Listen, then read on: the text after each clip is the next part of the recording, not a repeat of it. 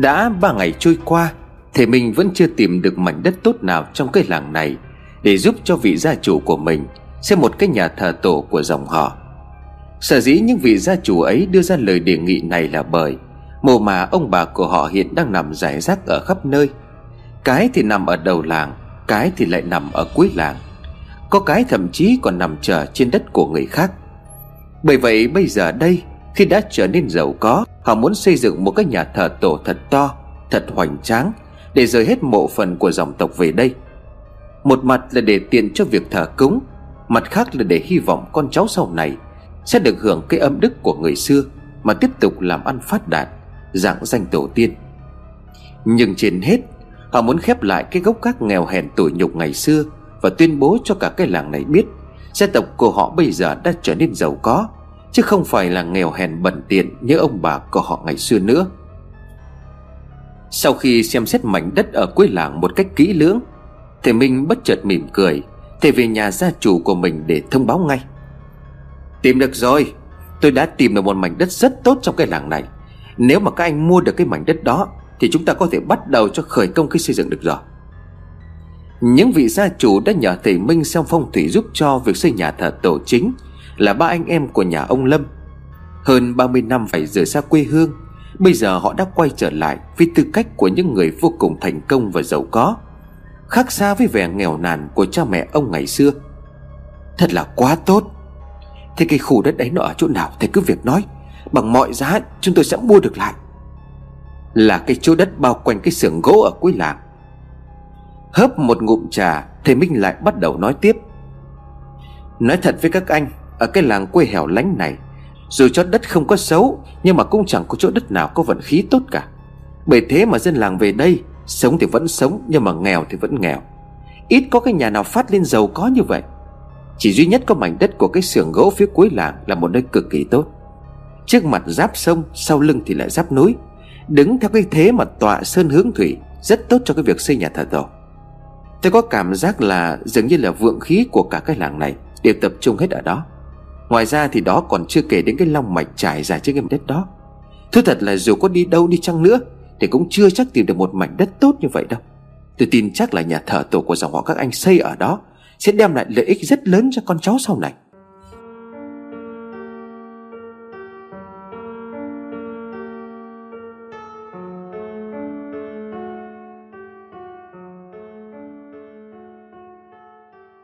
Theo những gì mà thầy Minh vừa nói đó chắc hẳn là một tin vui cho anh em nhà ông Lâm. Bởi một mặt, có thể tiến hành việc xây dựng được ngay. Mặt khác, khu đất ấy quá tốt. Đến nơi ngoài việc có thế đất tốt ra, Nó còn có cả long mạch đi qua.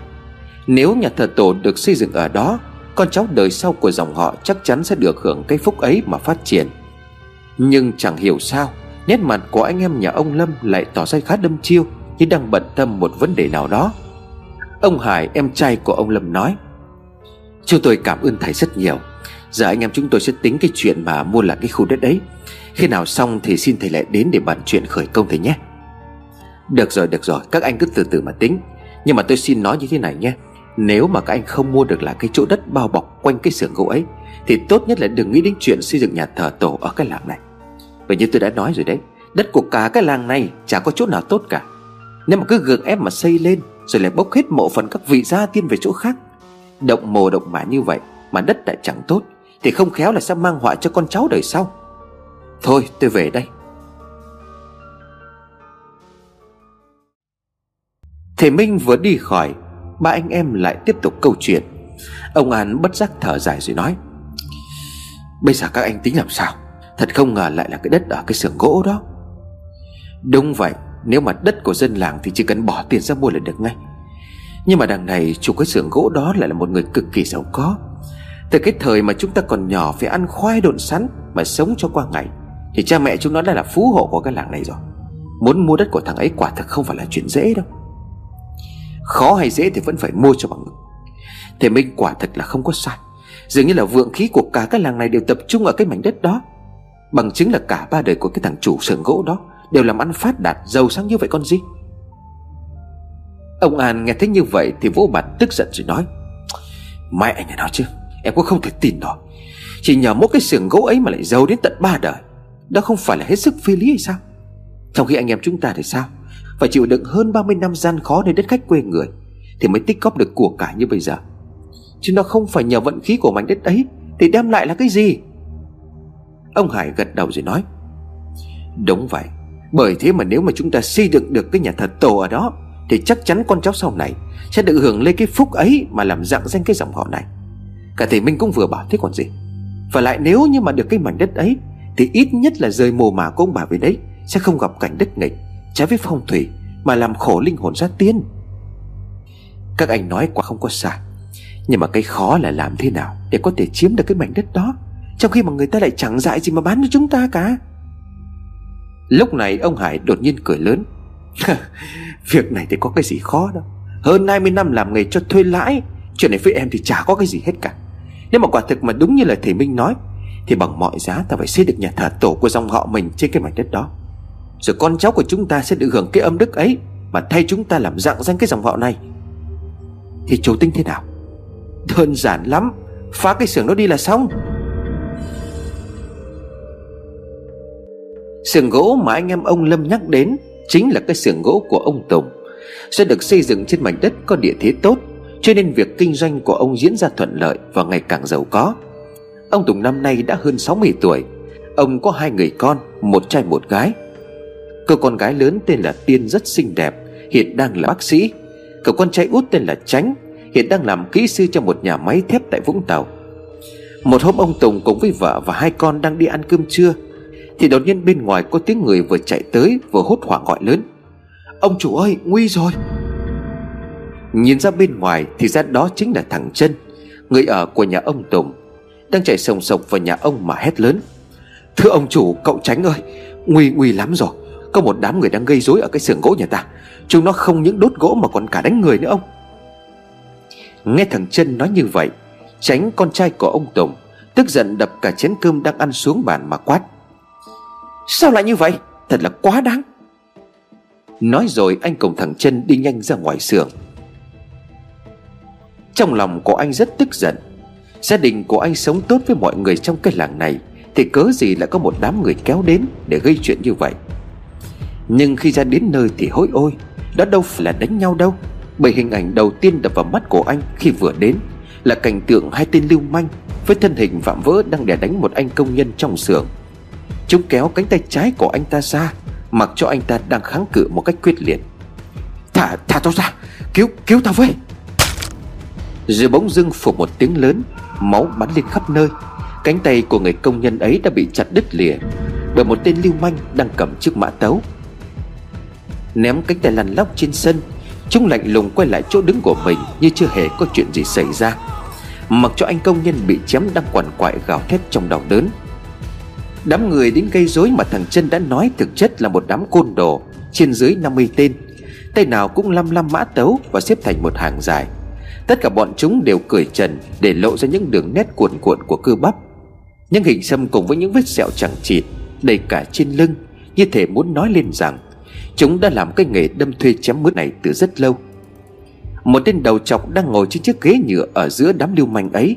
Hắn rõ ràng là một tên cầm đầu Hắn bắt chéo chân khẽ vẫn tận hưởng từng hơi thuốc trong tiếng gào khóc Giấy rủa của anh công nhân vừa bị chặt mất tay.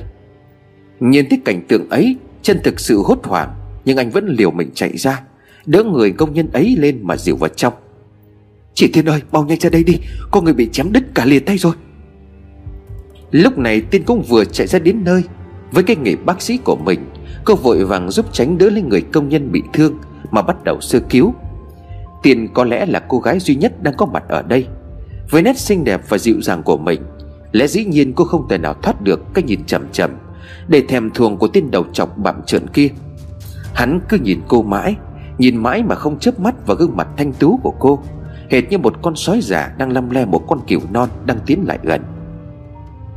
Ông Tùng và vợ lúc này cũng vừa sẽ đến nơi Chứng kiến cảnh tượng công nhân của mình bị chém đến tàn phế.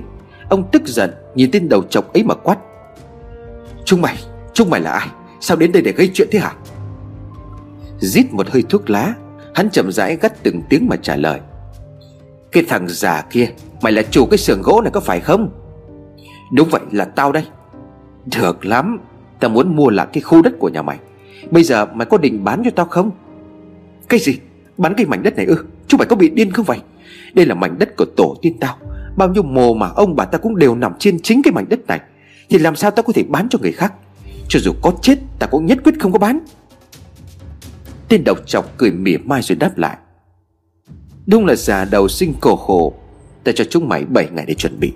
Đến lúc đó mà nhà mày không có bán Thì đừng có mà trách tao. Tao chém cụt tay cả nhà chúng mày. Nói rồi, bọn côn đồ ấy lững thững bước đi. Tên đầu chọc cũng không quên nhìn vào gương mặt xinh đẹp Của cô con gái ông Tùng thêm một lần nữa Trước khi rời khỏi. Thật là quá đáng mà. Đúng là cái bọn khốn nạn mất hết tính người. Thằng chân đâu? Mày đi dò la xem, Bọn nó là ai, từ đâu đến. Còn đích thân tao sẽ đi báo công an Để bỏ tù cái bọn ác ôn này. Bà Hồng từ khi chứng kiến sự việc đến giờ Thì chẳng nói câu nào. Dường như bà đang rất sợ hãi Bởi gương mặt của bà bây giờ đầy tái mét. Cắt chẳng còn một giọt máu, Ngay thở cũng không ra hơi. Đến nỗi phải dùng tay mà ôm ngực của mình. Đột nhiên bà Hồng cất tiếng nói với một giọng run rẩy đầy sợ hãi. Mẹ cũng phải đi đây. Tối nay mẹ cũng không kịp về nhà đâu. Mẹ sẽ ra tận Lâm Đồng để mời thầy Sùn về đây một chuyến. Sao lại phải mời thầy Sùn về à Tránh nói, Thầy ấy thì có liên quan gì đến chuyện này. Mà thôi, mẹ ấy vào nhà nghỉ ngơi một chút đi. Nhìn mẹ xanh xao quá. Mẹ không sao đâu, Nhưng mà con quên mất rồi ư. Năm ngoái thầy Sùn có đến nhà chúng ta. Thầy đã xem một quẻ cảnh báo gia đình mình Sẽ có đại họa khó tránh Liên quan đến chuyện đất đai. Bởi chứng kiến cái sự việc hôm nay, Lòng của mẹ bất an lắm. Mẹ tin chắc đây chính là kiếp nạn mà thầy ấy đã nói. Bởi mấy ngày nay mẹ chỉ toàn gặp ác mộng Thế toàn cảnh chết chóc của gia đình mình thôi. Giờ bây giờ mẹ phải đi đây, Có lẽ vẫn còn kịp con à. Nói rồi, bà Hồng vội vã cùng tài xế của mình đi mất. Chiều hôm đó, ông Tùng về nhà cùng với một vài anh công an. Họ đến lập biên bản với lấy lời khai của các nạn nhân một cách qua loa. Nhưng tuyệt nhiên chẳng đả động gì đến chuyện bắt bọn lưu manh đó. Các nạn nhân bị chém đều đã bị ai đó dùng tiền để bịt miệng Đến nỗi không dám đứng lên để tố giác Nhưng trên hết chính là những anh công an kia Dường như cũng rất thờ ơ Như thể chính họ cũng nhận được phần nào lợi lộc. Từ hôm đó sau khi theo dõi đám côn đồ ấy Thằng chân cuối cùng cũng trở về nhà. Ông chủ, ông chủ, cậu Tránh ơi! Sao, sao rồi? Mày rút cuộc lại đã dò lại được cái gì không? Vâng, cháu lén lút theo dõi thì biết bọn ác ôn ấy ở đầu làng. Thằng chọc cầm đầu đám ấy thì thường xuyên đến căn biệt thự của nhà ông Lâm để nói chuyện. Thế cũng thân mật lắm. Chắc là việc này có liên quan đến nhà ông Lâm đó à? Ông Lâm sao? Hắn đi làm xa Đến tận buổi này mới về làng. Thì có quen biết gì với chúng ta đâu mà hãm hại ta như vậy? Còn có đút lót cho một tên trong đám côn đồ ấy. Nó nói rằng ông Lâm muốn chiếm đất để xây nhà thả tổ. Nghe thằng chân nói như vậy Ông Tùng bất giác dùng mình. Bởi ông đã hiểu ra cội nguồn của vấn đề. Bởi cha và ông nội của ông Tùng đều đã từng dặn dò rất nhiều lần, Mảnh đất tổ này quan trọng thế nào đối với con cháu đời sau. Bởi địa thế và long mạch trải dài ở đó. Sáng hôm sau khi mặt trời chưa ló dạng, Một tiếng người rú lên để đau đớn trước hiên nhà của ông Tùng, Khiến cho cả nhà ông đều bị chấn động Bởi tiếng kêu gào thảm thiết đó. Tránh nhanh chóng chống gậy ra bên ngoài xem, Thì ra đó là thằng Hùng. Một người ở khác của nhà ông Tùng Đang quằn quại trên nền đất, Bởi cánh tay vừa bị chặt sống Mà chẳng có một biện pháp gây tê nào cả. Anh ta lăn lộn mà gào thét, Máu vương vãi khắp sân. Những tia máu bắn ra thành dòng từ chỗ vết thương, Làm cho những người chứng kiến cũng phải cảm thấy đau đớn Thay cho chính anh ta vậy. Ở phía xa, bóng của những tên côn đồ đang cầm mã tấu Cũng từ từ biến mất, Như thể đang muốn cảnh báo cho gia đình ông Tùng biết rằng, nếu không chịu bán đất cho tao, Thì chúng mày sẽ không yên ổn đâu. Tiên lúc này cũng vừa ra đến nơi, Cô vội vàng đến sơ cứu cho Hồng, Rồi cùng tài xế trong nhà Chở anh ta đến bệnh viện. Còn khốn nạn trời đánh này, Giờ thì chúng ta phải làm sao đây? Ngay cả công an cũng không thể bắt chúng. Nếu mà cứ như thế này mãi, Thì có ngày chúng nó chém luôn cả nhà chúng ta chứ chẳng có đùa đâu. Tránh liền đáp Con sẽ ra huyện một chuyến bố à Còn không tin ở cái vùng đất Vũng Tàu này Mà chỉ có mỗi bọn côn đồ chúng nó. Con sẽ thuê một đám côn đồ khác đến để bảo vệ chúng ta. Đột nhiên một giọng nói lạ cất lên trong không khí tà mờ của buổi sáng sớm.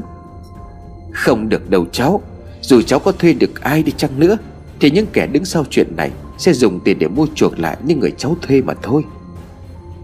Nhìn lại nơi giọng nói vừa cất lên, Thì ra đó là một ông lão độ chừng 70 tuổi, dáng người thanh cao, Tay cầm gậy trúc. Vừa nhìn thấy ông lão, Ông Tùng tỏ vẻ bất ngờ. Dạ thầy sụt đến rồi à thì ra bà Hồng đã đi rước thầy Sùn từ tận Lâm Đồng về đây.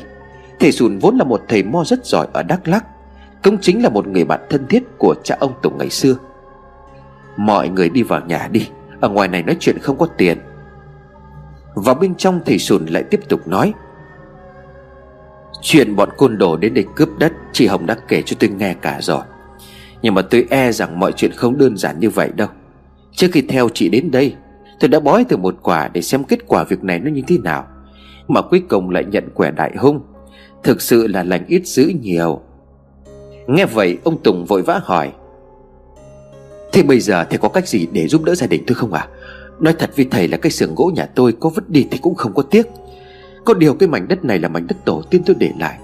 Bao nhiêu mồ mả của cha ông đều ở cả đây. Tôi không thể bán lại cho người khác được. Nghĩ đến cái cảnh phải bốc mộ của chính tổ tiên của mình lên Mà rời đi nơi khác Lòng của tôi đau lắm thầy ạ. À. Thầy chết quách đi rồi còn hơn là làm cái chuyện bất hiếu đó. Ngừng lại một chút, Ông Tùng tiếp tục nói. Hôm qua thằng Trân nó đã điều tra được rồi. Kẻ đứng sau cái chuyện này tên là Lâm, Ở căn biệt thự đầu làng.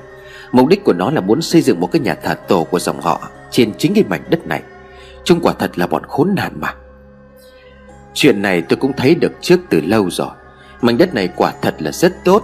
Bởi thế cho nên là dù sớm hay muộn gì thì cũng sẽ có kẻ đến đây mà cướp đoạt mà thôi.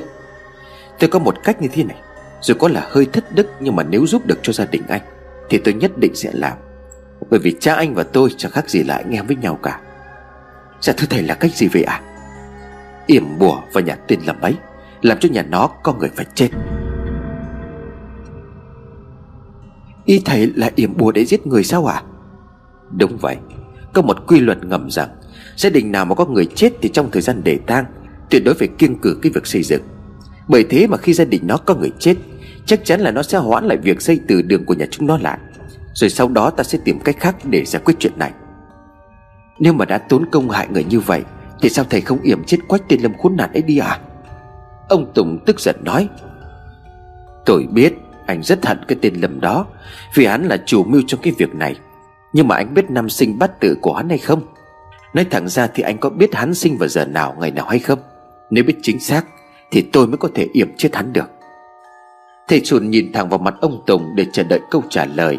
Bởi nếu ông Tùng mà biết được năm sinh bắt tự của ông Lâm Thì mọi chuyện sẽ đơn giản hơn rất nhiều. Nhưng tiếc thay ông Tùng đáp lại bằng một cái lắc đầu. Thôi được rồi, Những chuyện hại người thất đức như thế này Để tôi làm. Giờ thì anh Tùng hãy cho tôi gian phòng để nghỉ ngơi trước. Sau khi vào trong phòng nghỉ ngơi Cả ngày hôm đó thầy Sùn không hề đặt chân ra bên ngoài. Không ai biết thầy đang làm gì trong căn phòng đó. Nhưng có điều mọi người thường xuyên ngửi thấy rất nhiều mùi lạ Phát ra từ trong căn phòng của thầy. Đến khoảng chiều tối, Khi thằng chân mang cơm đến cho thầy Sùn ăn, Lúc này thầy mới chịu đặt chân ra khỏi phòng. Trần đây à Ta có việc muốn nhờ cậu đây. Dạ là chuyện gì ạ? À? Xin thầy cứ nói. Thầy Sùn chỉ tay vào một chiếc thùng nhỏ như thùng sơn, Được đậy kín nắp ở trong phòng mà nói. Đêm nay khoảng 12 giờ khuya, Cậu hãy mang cái thùng này đến nhà tiên Lâm, Rồi sau đó hất tất cả cái nước trong này lên chính cửa nhà hắn. Nhớ canh chừng, đừng để cho bọn nó thấy. Thưa thầy, Trong cái thùng này có cái gì vậy ạ? À? Là một con quỷ. Nghe thầy Sùn nói như vậy Chân nửa tin nửa ngờ, Nhưng nó cũng không dám quên những gì mà thầy Sùn dặn dò. Đúng 12 giờ khuya, Chân cầm theo cái thùng ấy đến nhà của ông Lâm. Do sinh ra và lớn lên ở đây, Nó đã quá quen thuộc với đất đai ở cái làng này. Bởi vậy dù không mang theo đèn pin để tránh bị phát hiện, Chân cũng vẫn có thể chạy nhanh như ban ngày, Chỉ với một chút ánh sáng lờ mờ của đêm trăng non. Lúc này gia đình ông Lâm đã ngủ hết, Chân rón rén trèo qua cầm, Băng qua khoảng sân rộng mà tiến thẳng đến trước cửa chính của nhà ông Lâm. Ông Lâm không thích nuôi chó, Nên việc đột nhập của thằng chân càng trở nên dễ dàng. Đến nơi chân mở nắp ra không biết thứ nước trong đó là gì Nhưng lại bốc lên một mùi hôi thối nồng nặc. Không có thời gian để suy nghĩ Chân đặt thẳng thứ nước hôi thối ấy lên cánh cửa chính của căn biệt thự nhà ông Lâm Rồi vội vã chạy mất hút trong màn đêm u tối.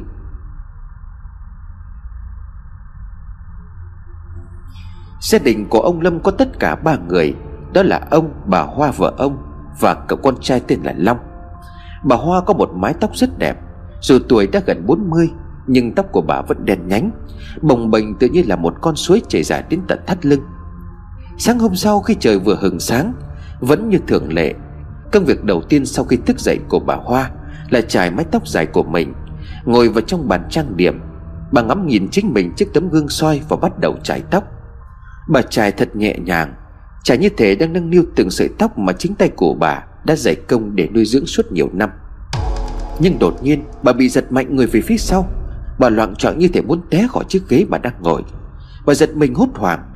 Dường như có ai đó đang túm lấy tóc của bà Mà kéo ngược lại phía sau. Nhanh như cắt, Bà quay ngoắt người lại sau lưng. Bà đảo mắt nhìn xung quanh căn phòng. Nhưng rồi bà thực sự lấy làm lạ. Bởi vì ngoài chính bà Hoa ra, Chẳng có một ai khác đang ở đây nữa. Cái gì vừa xảy ra với tóc của mình vậy nhỉ? Bà Hoa tự hỏi như vậy. Trong lòng bà hết sức ngạc nhiên, Bởi bà biết đó không phải là tưởng tượng.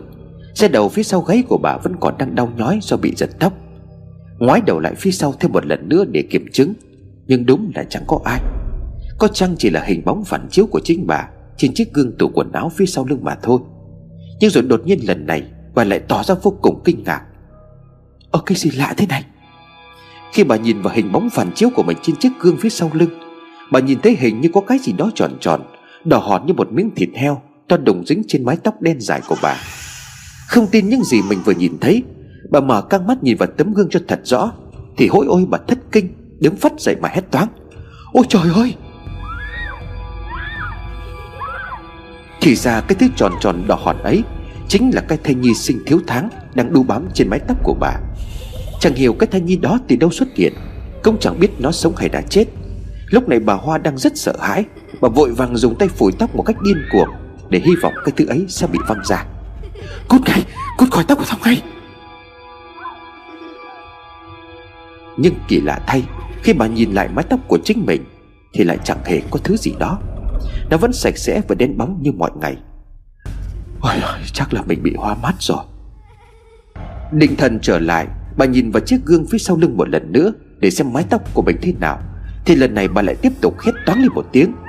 Nó vẫn còn đang ở đó. Cái thai nhi đỏ hòn chưa đủ tháng vẫn tiếp tục ở đó Bám trên mái tóc của bà. Nhưng có điều lần này nó bắt đầu chuyển động. Tay chân của nó nhanh thoát. Nó nắm chặt từng mớ tóc của bà mà trèo lên đầu của bà. Hệt như một con thạch sùng đang bò trên bức tường thẳng đứng. Bà Hoa bây giờ quá sợ hãi. Bà chỉ còn biết ngồi đó mà hét lên. Đột nhiên một giọng nói vang lên ở bên ngoài. Mẹ, mẹ, mẹ có cái gì mà hét toáng lên như vậy? Mẹ bị làm sao thế? Cánh cửa phòng mở ra. Long chạy thật nhanh vào trong phòng ôm chầm lấy mẹ mình Đang ngồi sóng xoài ở dưới đất. Bà bị làm sao mà hét toáng lên như vậy? Ông Lâm cũng vội vã đi đến ngồi bên cạnh vợ. Bà Hoa lúc này mới cực kỳ hốt hoảng. Bà nhìn ông với hai hàng nước mắt giản ruộng Mà không nói thành tiếng. Tôi, tôi sợ quá ông ạ. Vừa mới đây thôi tôi đã gặp một loại ma quỷ gì đây Nó nhỏ như là một cái bảo thai sinh thiếu tháng Nó bám vào mái tóc trèo lên đầu của tôi. Tôi sợ quá, Chắc là tôi gặp ma thật rồi. Bây giờ phải làm sao hả ông? Nhìn thấy bà Hoa sợ hãi như vậy, Bất giác ông Lâm cảm thấy thương cho vợ của mình. Ông cầm tay của vợ mà an ủi. Không có chuyện gì đâu, Chắc là mới sáng sớm cho nên là bà chung gà hóa quốc mà thôi. Có lẽ bây giờ bà nên nghỉ ngơi đi. Thằng Long nhớ chăm sóc cho mẹ mày đấy. Tao phải ra ngoài bàn công việc với cái thằng Dũng Trọng đây. Dũng chọc mà ông Lâm vừa nhắc đến Chính là tên chọc đầu cầm nhóm côn đồ đến nhà ông Tùng. Hắn cũng chính là một tên trợ lý đắc lực, Một đứa em kết nghĩa riêng với ông Hải Với cái nghề cho vay nặng lãi của mình. Sau khi chăm sóc vợ mình xong, Ông Lâm vội vã ra ngoài phòng khách Để tiếp tục bàn chuyện với đám anh em của mình. Chị Hoa bị sao vậy anh? Ông An hỏi. Vừa nãy em nghe thấy chị hét to quá. Chả có cái gì đâu, Mới sáng sớm cho nên là bà ấy bị hoa mắt thôi. Nhìn nhầm rồi cứ tưởng tượng linh tinh Chả có cái gì hết cả. À mà này, Thì ngay bên nhà thằng Tùng Chủ cái xưởng gỗ ấy có cái gì mới không? Nghe thích như vậy, Dũng chọc nhanh nhào thư. Dạ cũng không có gì hết cả. Bọn nó có đi báo công an xã, Nhưng mà anh Hải đã đút lót cho họ từ trước rồi, Cho nên là cũng không cần lo lắng. Nghe nói bây giờ nhà chúng nó dối lắm, Vì sợ bị em chém cho cụt tay, Cho nên là bọn công nhân trong xưởng gỗ đã nghỉ hết rồi, Chả còn một bóng nào cả. Thế thì tốt. Ông Hải mỉm cười tỏ vẻ khá hài lòng. Vậy mày còn tìm hiểu thêm được gì nữa không? Dạ theo những gì mà em tìm hiểu được, Thì Lão Tùng đang sống cùng vợ và hai đứa con, Một trai một gái. Đứa con gái lớn tên là Tiên, hiện đang là bác sĩ. Nó xinh lắm anh à Mặc dù em quen biết với rất nhiều em chân dài hạng sang ở các quán bar, Nhưng mà khi nhìn con gái của lão ấy, em vẫn thấy thích nó anh à Cái thằng con trai tên là Tránh Đang làm kỹ sư ở một nhà máy thép ở Vũng Tàu. Em còn nghe nói là nó chuẩn bị lấy bằng thạc sĩ gì nữa. Nghe vậy, ông Lâm nói giọng mỉa mai. Phước đức gớm nhỉ. Con cái sinh ra, Hết bác sĩ rồi đến thạc sĩ. Toàn là những cái đứa trẻ tuổi mà lại có tài. Ông Hải cũng đồng ý với anh của mình. Em thấy người xưa có câu là Địa linh sinh nhân kiệt, Quả thực chẳng có sai chút nào. Thì mình cũng từng nói là vượng khí của cả cái làng này Đều tập trung hết vào mảnh đất của Lão Tổng. Bởi thế mà bây giờ con cháu của hắn khi sinh ra Mới được giỏi giang như vậy. Các anh nói không có sai. Thôi thì cũng đã trễ rồi. Thằng Dũng mày mau về để theo dõi động tĩnh của gia đình Lão tộc. Nếu như phát hiện chuyện gì thì phải thông báo ngay cho tao biết. Dạ vâng thế thì em xin phép về trước à Thấm thoát cũng đã một ngày trôi qua. Trời lúc này cũng đã tối. Sau cả ngày được nghỉ ngơi và được con trai chăm sóc mình, Bà Hoa vợ của ông Lâm tâm trạng cũng khá hơn rất nhiều Và không còn sợ hãi trước những ảo giác lúc bản sáng, Bà tự nhủ. Chuyện lúc sáng chắc là mình tưởng tượng ra mà thôi.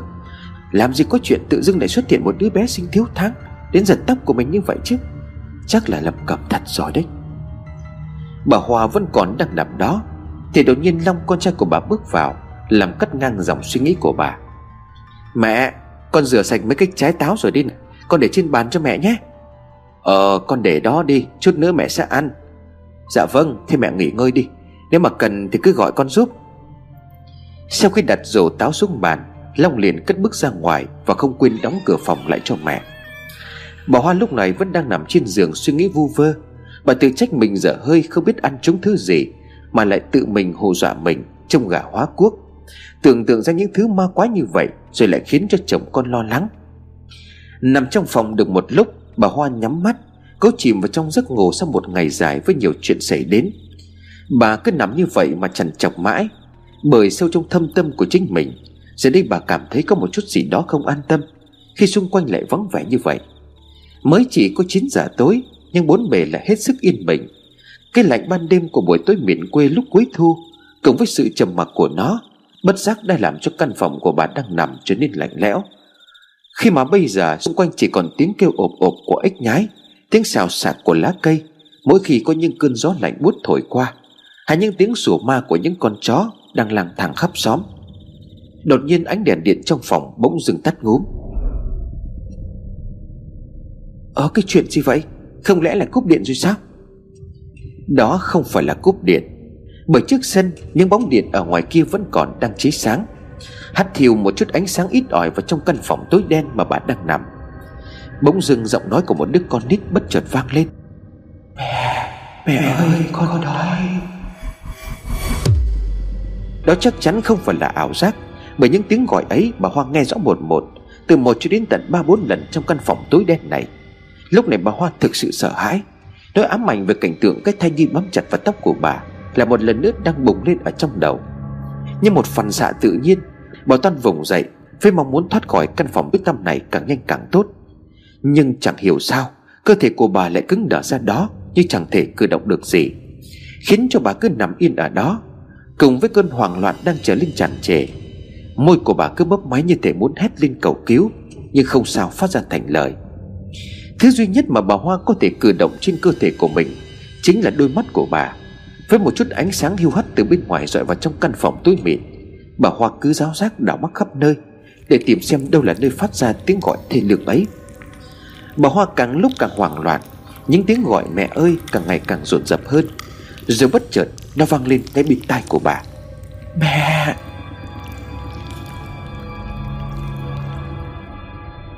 Bà Hoa giật bắn mình kinh hãi Bởi tiếng kêu ấy Không chỉ đang ở sát mang tay của bà, Mà bà còn cảm nhận được hơi thở của một thứ gì đó đang phả vào. Như một phản xạ tự nhiên, Bà liếc mắt nhìn vào nơi tiếng gọi vừa phát ra, Để rồi phải hãi hùng thêm một lần nữa. Bởi cái thứ phát ra tiếng gọi từ nãy đến giờ Là một đứa trẻ mới sinh còn đỏ hòn, Với sợi dây rốn dài thòng lọng Đang vắt vẹo ở trên bụng. Quá sợ hãi, Bà Hoa giờ đây đã khóc lên với hai hàng nước mắt. Bà rên hừ hừ ở trong miệng vì dường như bà không thể hét lên. Nhưng nếu có thể, Chắc chắn bà sẽ hét thật to. Hét hết cỡ như một con heo bị chọc tiết. Bởi ngay lúc này, Chính nó, Chính cái đứa bé sinh thiếu tháng ấy Đã bắt đầu di chuyển. Từ trên phía đầu nằm, Nó truyền xuống người của bà. Làn da lạnh lẽo như nước của nó Cứ cọ quậy trên da thịt của bà, Khiến cho bà có cảm giác lạnh lạnh. Nhâm nhớp hệt như một miếng thịt heo sống to đồng Được tầm đầy dầu ăn Đang trả lên người của bà. Mẹ! Mẹ ơi con đói. Nó cất tiếng nói. Dưới ánh sáng hắt vào từ ánh đèn từ bên ngoài sân Và thấy rõ một một một cái hàm răng nhọn hoắt của cách thai nhi ấy Đang như một con cá mút đá. Cơn hoàng sợ của bà bây giờ đã lên đến cực điểm Bởi bây giờ nó đang nằm trên ngực của bà Và giật từng cúc áo của bà Bằng hai bàn tay gầy gục như cây sậy. Sữa Sữa Con khát sữa. Phải Nó đang đói và thèm sữa và bây giờ cái miệng với hàm răng nhọn hoắt như cá mút đá, Đang chuẩn bị ngậm vào núm vú của bà Mà mút lấy mút để Nhưng thật không may cho nó, Với cái tuổi 40 của bà Hoa Thì làm gì có sữa mà cho nó mút. Nhưng nó vẫn cứ mút Mút để hy vọng có thể làm dịu đi cơn đói của mình. Nhưng mút mãi chẳng có giọt sữa nào rơi xa. Cuối cùng khi đã mất kiên nhẫn, Nó bắt đầu chuyển sang cắn, Để rồi thay vì nhận được sữa, Thứ duy nhất mà nó nhận được lúc này Chính là những giọt máu tươi. Lem luốc trên cái miệng gớm ghiếc của nó. Không có sữa. Bà Hoa thực sự đau đớn, Nhưng bà lại chẳng thể nào mà thét lớn, Khiến cho cơn đau tăng lên bội phần. Cái bào thai sinh non ấy thực sự thất vọng Vì không được bú sữa. Nó bây giờ chẳng còn lưu luyến tiếc gì với bà Hoa nữa. Nó ngồi lên, Dùng hai cánh tay khẳng khiu như cây sậy, Mà cầm chặt lấy sợi dây rốn dài thòng lòng của mình Để vòng qua cổ của bà Hoa. Nó bắt đầu siết chặt cổ của bà. Sợi dây rốn mảnh mai của nó không hiểu lại chắc chắn như vậy. Nó siết cổ của bà mạnh đến nỗi Lưỡi của bà Hoa phải thè ra bên ngoài, Kêu lên ẻ ẻ. Nhưng dây rốn của nó vẫn chẳng hề bị đứt Gần 3 phút trôi qua, Bà Hoa không thể chịu đựng lâu được hơn nữa. Có lẽ như bà sắp phải chút hơi thở cuối cùng của mình Để từ giã cõi đời này. Và thực sự đó chính là tất cả những gì Mà thầy Sùn đã giải công sắp xếp, Nhằm ngăn chặn một âm mưu xây nhà thờ tổ Của anh em ông Lâm. Tính đến thời điểm này, Sự việc đã diễn ra vô cùng suôn sẻ Với ý đồ của thầy Sùn. Khi một con quỷ thanh nhi kia Đang gắng sức siết cổ của bà, Khiến cho bà phải từ từ lịm dần đi. Nhưng chớ chiêu thay, Có một sự việc mà thầy Sùn vẫn chưa tính đến. Đó là gia đình mà thầy đang cố tình yểm bùa lần này. Thực sự là những người lớn mạng, Và bà Hoa cũng là một người như vậy. Do không thể cử động hay hét lên dù bị siết cổ, Bà Hoa vẫn còn đủ không khí để cầm cự lâu hơn. Nhưng trước khi bà chuẩn bị liệm đi vị ngạn, Thì đột nhiên tiếng chuông điện thoại với giai điệu sinh tê vang lên Xua đi sự u ám trong căn phòng của bà. Nghe thấy tiếng động, Đứa trẻ sinh non ấy vội vàng nhìn ra khỏi người của bà Hoa, Phóng qua cửa sổ rồi biến mất vào trong màn đêm Của chốn làng quê tĩnh mình Lúc này giọng của Long đột nhiên cất ở bên ngoài. À thì ra là con quên điện thoại trong phòng của mẹ. Chắc là đem táo tới cho mẹ rồi để quên ở trong đó. Mẹ, con vào lấy điện thoại nhé. Nói xong Long liền mở cửa bước vào. Bà Hoa lúc này đã có thể cử động được. Thấy cậu con trai thân yêu của mình ở đây. Bà vội vàng nhảy xuống giường, Ôm chầm lấy cậu rồi khóc lóc nức nở. Con ơi, mẹ sợ quá. Mẹ chết mất, chắc là mẹ chết mất thôi. Ôi rồi ôi, mẹ lại gặp ảo giác nữa sao? Mẹ đừng sợ, Có con ở đây với mẹ rồi. Con sẽ bảo vệ cho mẹ. Không không, Mẹ chắc chắn đó không phải là ảo giác. Bố con đâu rồi? Đừng để bố con một mình, Nó sẽ giết ông ấy mất. Dạ bố ở ngoài phòng khách xem tivi Không để cho con trai của mình nói hết câu, Bà Hoa vội vã nắm lấy tay của Long mà chạy ra ngoài phòng khách. Thế ông Lâm vẫn đang bình an vô sự, Bà chạy đến ôm lấy ông mà khóc lóc như mưa. Ông ơi, nhà mình có quỷ, Con quỷ ấy muốn giết tôi. Thằng Long mà không đến sớm thì bây giờ tôi theo nó đi chồng Diêm Vương rồi đấy. Ông Lâm thực sự không muốn tin vào mấy câu chuyện ma quỷ mà bà Hoa kể. Nhưng mà khi nhìn thấy cái áo trắng của vợ bị loang lổ những máu, Và cả vết hàn vẫn còn đỏ thẫm, In sâu trên cổ áo của bà, Bất giác ông cũng phần nào tin vào câu chuyện kinh hoàng của vợ mình. Ôi, sao áo của bà lại đầy máu như thế này hả? Bà có bị làm sao không? Con con quỷ ấy nó khát sữa, Cho nên nó cắn vào ngực tôi ông à. Đừng đừng sợ nữa bà. Con tôi và con ở đây rồi, Bà đừng có sợ nữa. Ông Lâm nhẹ nhàng vỗ lưng của bà Hoa mà an ủi. Lúc này ông cảm thấy mình thực sự lo lắng cho vợ. Nhưng trên hết, ông cảm thấy mình đáng hổ thẹn. Mang tiếng là trụ cột của gia đình. Nhưng lúc vợ mình nguy hiểm Thì ông lại ngồi đây xem tin tức thế giới. Mà chẳng hề hay biết chuyện gì đang xảy ra Trong chính ngôi nhà của mình. Nhìn bà Hoa khóc như là chết đi sống lại, Ông Lâm đau lòng như cắt. Ông thật rất yêu quý vợ mình. Người đã chia sẻ đồng cam cộng khổ với ông, Cả về niềm vui lẫn nỗi buồn khi còn nghèo đói trên đất khách quê người, Mà chẳng hề có một lời than vãn nào cả. Càng thương vợ mình bao nhiêu Ông Lâm lại càng căm phẫn kẻ hãm hại vợ ông bấy nhiêu. Ông tự nghĩ, Dù là người giả dạng quỷ Hay là có quỷ thật đi chăng nữa, Ta cũng sẽ tự tay mình bóp nát cổ họng của mày ra. Dám hại vợ con tao Thì ma quỷ ta cũng không có để yên. Nghĩ đến đây, Ông Lâm vội cầm cái điện thoại di động Để gọi ngay cho Dũng chồng Mày có phải không Dũng? Dạ là em đây. Khuya thế này anh gọi em chắc là có việc gấp. Phải, Bây giờ mày gọi tất cả đám em của mày Đến nhà tao ngay. Dạ vâng bọn em tới ngay. Khoảng 15 phút sau Dũng Chọc và đám đàn em của hắn đã đến nơi. Tiếng nẹt pô của xe máy, Tiếng hò hét vang lên ngay trước cổng nhà. Phát tàn đi nét vắng vẻ và sự lạnh lẽo của căn biệt thự rộng lớn này. Với sự có mặt của nhiều người như vậy, Bà Hoa lúc này bớt sợ hãi phần nào. Bà thầm cảm ơn chồng Vì đã lo lắng cho bà, Mà huy động cả một lực lượng đến như vậy Chỉ để giúp bà cảm thấy an tâm. Dũng chọc đến, hắn chạy liền vào trong nhà. Vội vã chào ông Lâm và bà Hoa. Dạ chào anh chị. Em và đám anh em đến đủ cả rồi. Không biết là có chuyện gì à? Cảm ơn chú mày đã đến. Ông Lâm thở dài nói. Thật ra thì vừa nãy thôi, Có kẻ định lẻn vào trong nhà, Định xiết cổ vợ tao. Không mày là phát hiện ra kịp thời, Nên bây giờ tao cần chú mày đến để canh chừng. Cái gì? Dũng chọc hét lên một cách đầy giận dữ. Thằng tó má nào mất dậy như vậy hả? Anh chị có thấy được mặt kẻ đó không? Em thể sẽ chém nó thành trăm mảnh. Chú bình tĩnh lại đã Đợi cho thằng Hải và thằng An đến đây, Tao sẽ kể luôn cho chúng mày nghe một lượt. Khoảng 30 phút sau, Lúc này cũng khoảng hơn 11 giờ khuya, Ông An và ông Hải cũng lần lượt đến nhà ông Lâm. Sau khi chào hỏi xong, Ông Lâm kể hết toàn bộ sự việc xảy ra, Từ lúc đứa bé sinh non giật tóc của bà Hoa lúc sáng, Cho đến lúc nó xiết cổ bà khi nãy cho mọi người nghe. Nghe xong cả ba người đều không thể thốt lên lời nào. Bởi câu chuyện ma mị về cái thai nhi biết giết người kia thực sự rất khó tin. Ông An là người đầu tiên lên tiếng. Anh Lâm này, Có khi nào chị Hoa bị hoa mắt hay là nhìn nhầm không anh? Nhìn nhầm hay không thì cũng mặc kệ, Nhưng mà có một điều ta chắc chắn là có kẻ vừa ra tay hãm hại vợ tao. Nếu mà chú không tin Thì có thể ra ngoài kiểm thử. Cái vết bầm vẫn còn rành rành trên cổ của vợ tao cơ kìa. Chẳng lẽ vợ tao lại tự tay chết cổ mình? Thôi, anh không cần phải nói. Em biết rõ ai là thủ phạm rồi. Ở cái làng này, Chúng ta chỉ duy nhất gây chuyện với lão Tùng, Chủ xưởng gỗ ở cuối làng. Ngoài ra thì chẳng gây thù chúc oán với ai cả. Thủ phạm nhất định là do lão ta làm. Ngừng một chút, Ông Hải lại tiếp tục nói. Dũng trọng này, Tao dặn mày phải canh chừng nhà lão Tùng cho thật kỹ. Thế mày có phát hiện chuyện gì khả nghi ở nhà lão không? Dạ không à Mọi chuyện em theo dõi được Đều đã báo tất cả các anh biết rồi. Ngày hôm nay thì cũng chẳng có gì để báo cáo hết cả. Đột nhiên như thể nhớ ra một chuyện gì đó Dũng trọng bất chợt reo lên. À em vừa nhớ ra một chuyện à? Ông Lâm hai mắt sáng lên, Nhìn Dũng trọng rồi nói. Chuyện gì? Mày nói mau lên. Dạ chả là hôm qua có một lão già khoảng 70 tuổi đến nhà lão Tùng. Không biết lão ta làm người dạy học hay sao Mà khi em nghe ngóng, Thì mọi người đều gọi hắn là thầy à? Thầy sao? Dạ đúng à. Hình như là người dân tộc hay sao ấy, Mà người ta gọi là thầy sủn à. Nghe đến hai chữ thầy sồn, Ông Hải lên vỗ bàn đánh dầm một cái. Thì đúng nó rồi anh Lâm à Người suýt giết vợ của anh chính là cái thằng già đấy đấy. Sao chú lại nói như vậy? Ông Lâm tròn xe mắt hỏi. Bởi vì cái chữ thầy kia Chính là ám chỉ thầy mo đấy. Bọn chúng chuyên dùng bùa ngải để giết hại người ta.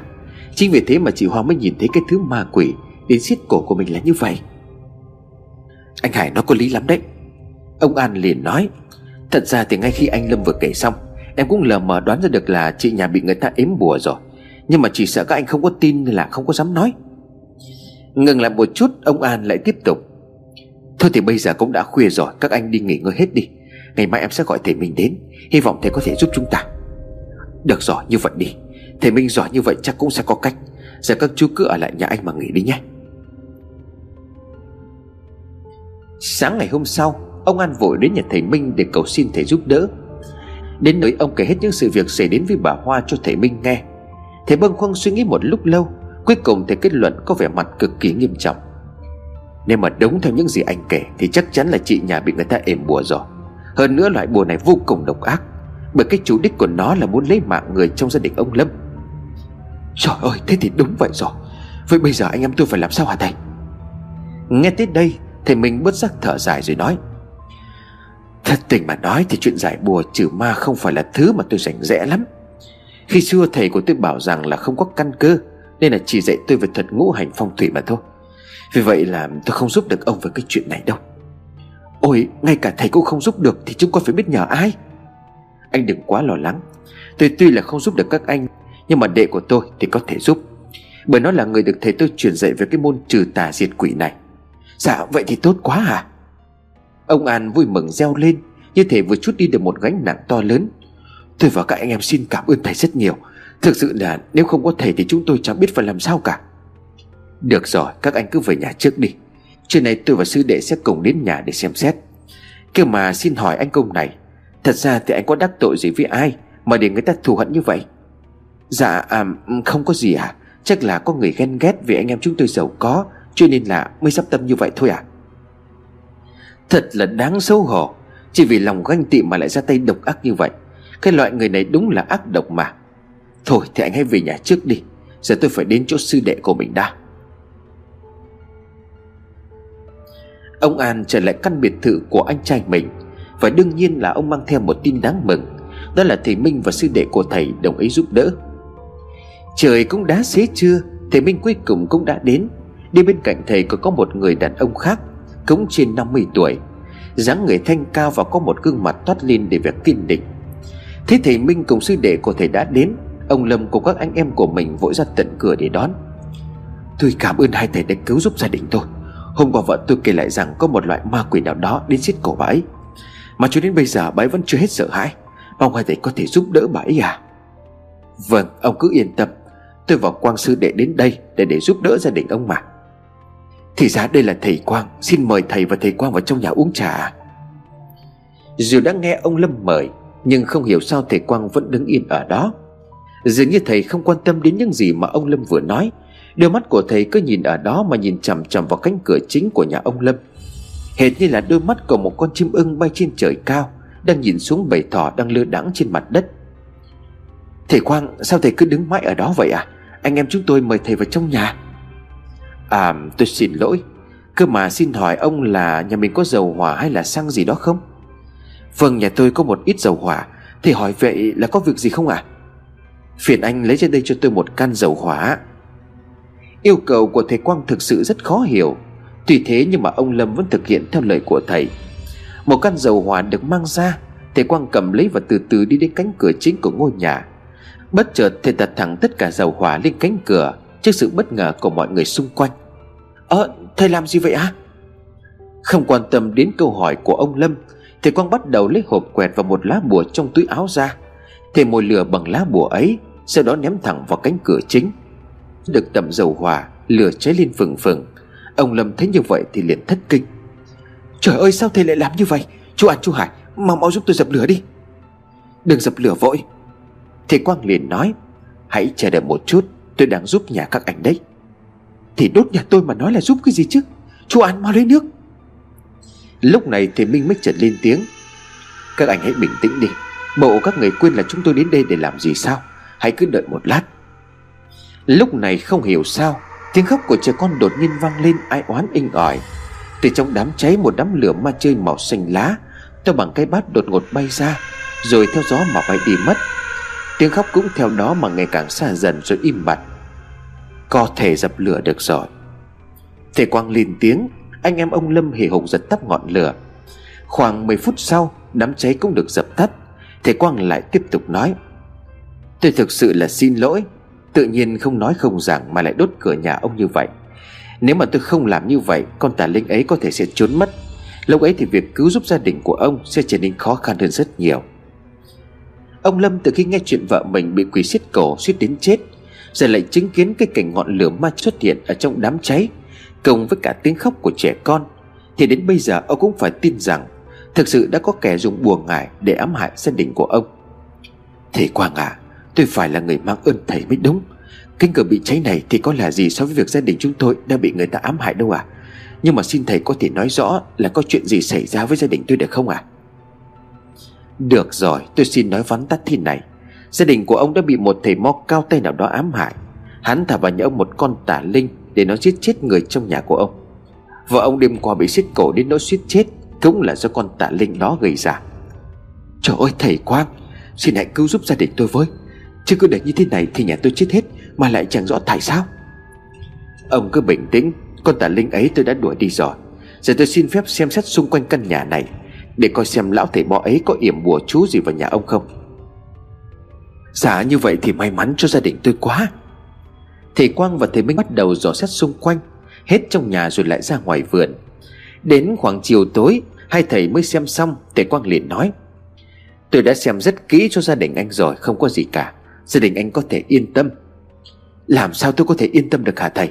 Khi mà người ta có thể ám hại nhà tôi bất cứ lúc nào. Thầy Quang, Thầy và thầy Minh có thể ở đây với gia đình tôi không ạ? À? Tôi xin đội ơn thầy rất nhiều. Thầy Minh thở dài rồi đáp, Thật tình thì bọn tôi cũng lo như vậy. Thôi thì Quang này, Em và anh sẽ ở đây để bảo vệ cho những gia chủ này nhé. Vâng giúp người thì giúp cho chót, Em sẽ ở lại để tìm cách giúp đỡ họ. Từ hôm đó, anh em nhà ông Lâm tiếp đãi thầy Minh và thầy Quang rất chu đáo. Sau khi sắp xếp chỗ ngủ cho hai thầy, Anh em cùng với Dũng Chọc lại họp nhau ở một căn phòng kín Để tiếp tục bàn chuyện xây nhà thờ tổ. Thật là khốn nạn. Ông Lâm vỗ bàn đánh dầm một tiếng. Mẹ cha nó, Dám yếm bùa để giết vợ tao cơ đấy. Thằng Dũng đâu? Dạ em ngay đây. Đêm này mày với đám đàn em của mày Quật hết mồ mả của thằng Tùng lên cho tao. Trời đất ơi, Anh định quật hết mồ mả nhà người ta lên thật sao? Ông An liền tiếng nói. Đúng vậy Quật hết mộ phận nhà nó lên. Quang xương cốt dục đi ra ngoài đất. Có như vậy thì tao mới được hà dẫn cơn này. Thôi anh hà Ông An nói với vẻ lo lắng. Như vậy thì có vẻ hơi quá đáng. Thế nó định giết vợ tao thì có quá đáng không? Mày đừng còn nói nữa, Tao quyết như vậy rồi. Ông Hải cũng bắt đầu lên tiếng. Anh cũng ủng hộ anh Lâm làm chuyện này. Cái gì? Cả anh Hải nữa sao? Đúng vậy. Sở dĩ thằng Tùng ấy không chịu bán đất cho chúng ta Là vì mộ phần gia tiên nhà nó còn ở đấy. Nếu ta làm như vậy, Có thể nó sẽ không còn luyến tiếc gì nữa Mà bán khu đất ấy cho chúng ta. Nghe đến đây, Ông An cũng không còn gì để nói. Dù trong bụng ông An cũng không hề đồng ý với cách làm này. Thế ông An không còn phản đối, Ông Hải liền nói tiếp. Thôi được rồi, thằng Dũng này, Đêm này mày hãy dắt đám đàn em của mày Làm theo lời dặn của anh Lâm. Vâng em đi chuẩn bị ngay. Đêm hôm đó, đúng 12 giờ khuya, Dũng chọc cùng hơn 50 anh em của hắn, Tay cầm cuốc tay cầm sẻng, Nhẹ nhàng lẩn khuất trong màn đêm tĩnh mịch của chốn làng quê, Để đến nhà ông Tùng và làm một công việc cực kỳ ghê tởm, Quật mộ để trả thù Thank you.